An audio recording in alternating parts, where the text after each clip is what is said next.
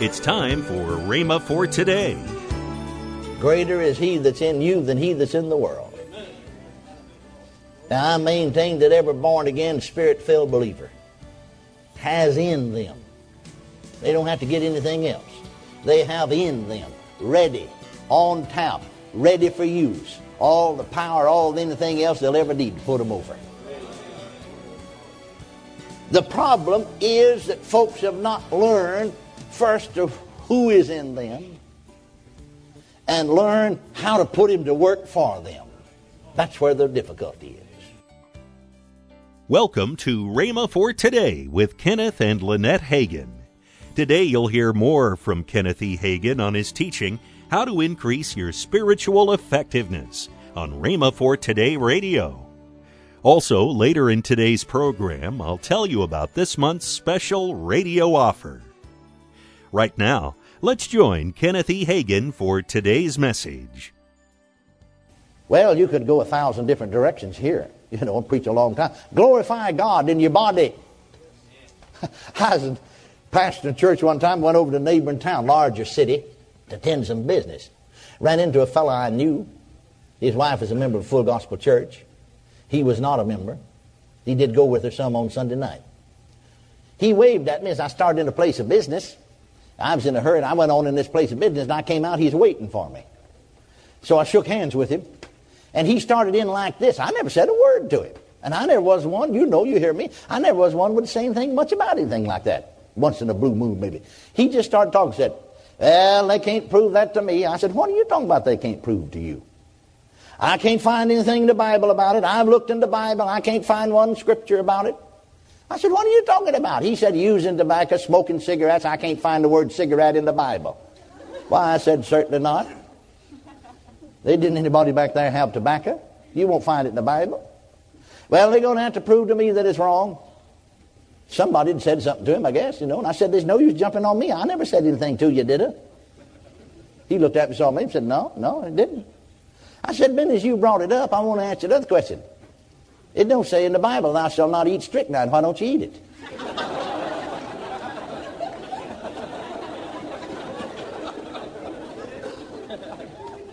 he looked at me, you know, said, well, he said, I know, I know better than that. I said, well, some of us know better about some other things.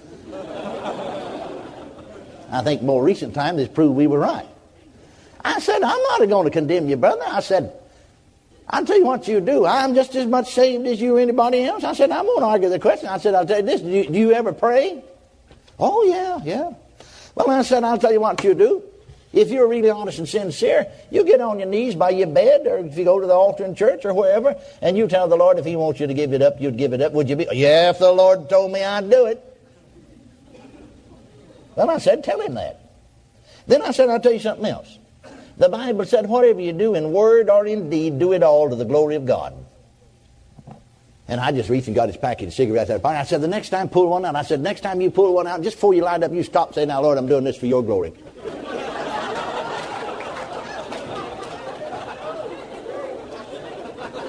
I was back over there about a month later, and the same fellow saw me, and he come just to quit. He said, you know, Brother Hagin, I've quit. I said, quit what? Well, he said, it's just like you said. He said, I, I was honest. He said, I started praying. Now, Lord, if you wanted me to, now, if you told me to, I'm listen to man, but if you told me to, I'd quit. And said, I saw I, I read that scripture. Said, whatever you do, do to the glory of God. And I started saying, I'm going to smoke this for the glory of God, and I had to throw it away every time.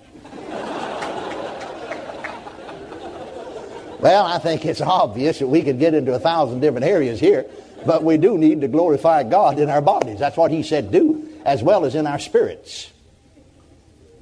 Huh? Does make God some difference what you do. Wouldn't it make God some difference what you did with his house? Ye are the temple of God. Now, here's the thongs I wanted to get to, though. That's, that's just my introduction. I'm going to get to my sermon now. Hallelujah. Amen. Did you wear your shouting clothes? Praise God. We're going to get to it now. Now, listen. Listen. Let's turn over to Second Corinthians now. Second Corinthians, the sixth chapter and go over these verses very, very carefully. He starts off in this 14th verse by saying, Be ye not unequally yoked together with unbelievers. A lot of times we lift that out of, out of there, make it say something he's not really saying, and preach separation, but read it. Let's go on. See what it said. Be ye not unequally yoked together with unbelievers. Be ye not unequally. You see, the believer is called a believer, the unbeliever is called an unbeliever. Now notice. For what fellowship has righteousness with unrighteousness? The believer is called righteousness, the unbeliever is called unrighteousness. I'm a believer, I'm righteousness. Now notice this. And what communion hath light with darkness? The believer is called light, the unbeliever is called darkness. So I am a believer, I am righteousness, I am light. Amen. Isn't that right? Amen. Now listen, let's go on reading. And what concord or agreement or oneness, so to speak, has Christ with Belial, or we call it Belial. Actually, the correct pronunciation is Belial. Now notice, the believer is called a believer. The believer is called righteousness. The believer is called light. The believer is called Christ. Or what part hath he that believeth with an infidel? No part at all. And what agreement hath the temple of God with idols? We're called the temple of God. Now notice. For ye are the temple of the living God. Hallelujah. As God hath said, I will dwell in them. I'll make my home in them. I'll live in them. I'll be their God. They shall be my people. And then there from John, where he said, Greater is he that's in you than he that's in the world. Now, I maintain that every born again, spirit filled believer has in them. They don't have to get anything else. They have in them, ready, on tap, ready for use, all the power, all the anything else they'll ever need to put them over. The problem is that folks have not learned first of who is in them and learn how to put him to work for them. That's where the difficulty is.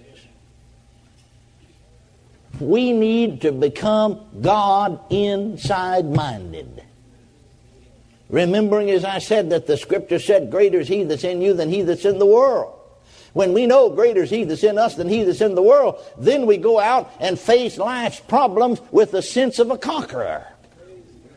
Years ago, I remember I was preaching in a certain place. Actually, I took care of the church for a pastor while he's gone leave in absence.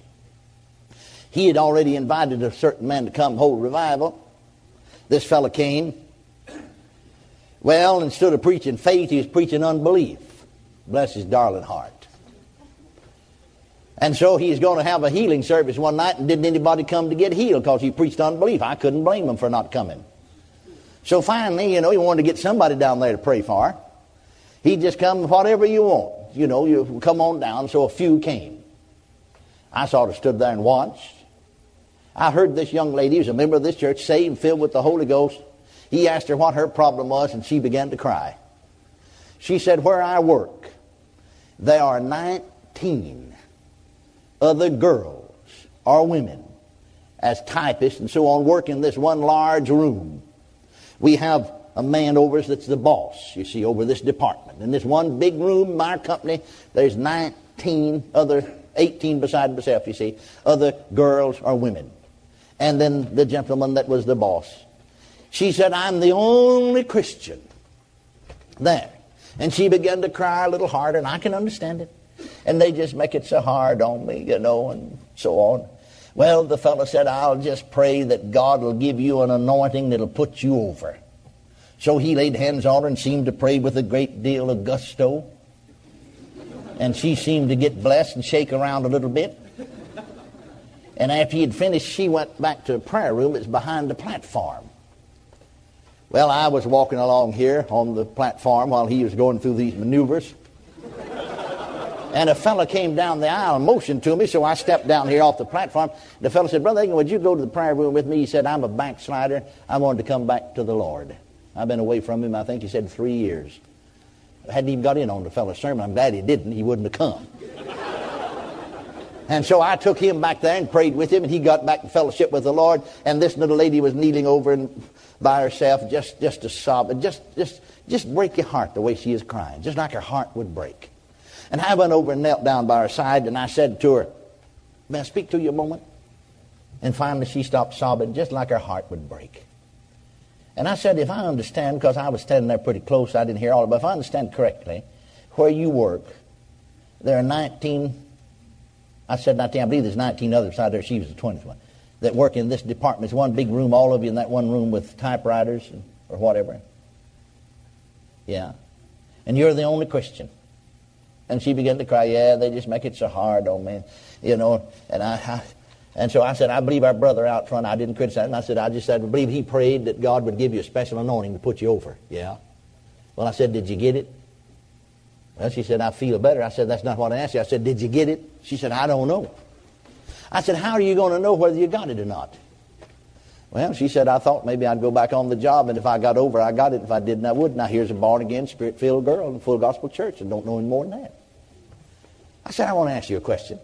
See, I knew she's a member of this church. I've been girl. I said, are, are you really saved? Yeah, he said, you know I'm a member here of this church. I said, I know that, but I, are you really saved? Have you really been born again? Yeah, she said, I'm born again. I'm a child of God. Told me how many years she'd been saved. Young lady somewhere in her 20s. Been saved ever since she's just a little girl. I said, well, are you filled with the Holy Ghost? She looked at me sort of amazed and like thought, well, he must be nuts. Yeah, she said, certainly I said, I knew you were. I heard you speaking in tongues. But I wanted to hear you say it. I wanted you to make the confession. I'm saved. I'm filled with the Holy Ghost. Well, she said, yes, I'm saved. I'm filled with the Holy Ghost. Well, I said, did you ever read the New Testament where Jesus said, my Father and I will come and make our abode with you? That means come and live with you. Well, yes, she said, I read that. Then I said, you've got God the Father and God the Son living in you, haven't you? Welcome to Rhema for Today with Kenneth and Lynette Hagin. You can find more great materials by Kenneth E. Hagin, Pastor Hagin, and the rest of the Hagin family by visiting our online bookstore. Right now, I'd like to tell you about this month's special radio offer. This offer begins with the two CD set from Kenneth E. Hagin entitled Hold Fast to the Word. Also from Kenneth Hagin, the four CD set Man's Impossibility, God's Possibility. All this for the special price of $25. That's $17 off the retail price. Call toll free 1 888 Faith 99. Again, call toll free 1 888 Faith 99. You can also order online at rhema.org. That's R H E M A dot O R G. Rhema or if you prefer to write to Kenneth Hagin Ministries, our address is P.O. Box 50126, Tulsa, Oklahoma 74150. We always love to hear from our listeners, so write in or email us today and become a part of Rhema for Today. Right now, let's join Kenneth and Lynette Hagin. Because of you, we call you our partners. We are being able to continue this broadcast all over the world. Yeah. You also help us to do the, our Living Faith Crusade. Mm-hmm. You help us with all of the schools that are all over mm-hmm. the world. And somebody said, well, what is a Rhema Word Partner? Well, that's simply somebody that prays for us regularly and then sends us an offering at least yes. once a month, whatever you can afford to send in, because when it all gets here together, some people say, well, I'd give if I had more to give. No, if everybody gives what they can when yes. it gets here, then we're able to do more and more and more. Monday, Kenneth E. Hagin will continue this powerful teaching. That's next week on Rhema for Today with Kenneth and Lynette Hagin.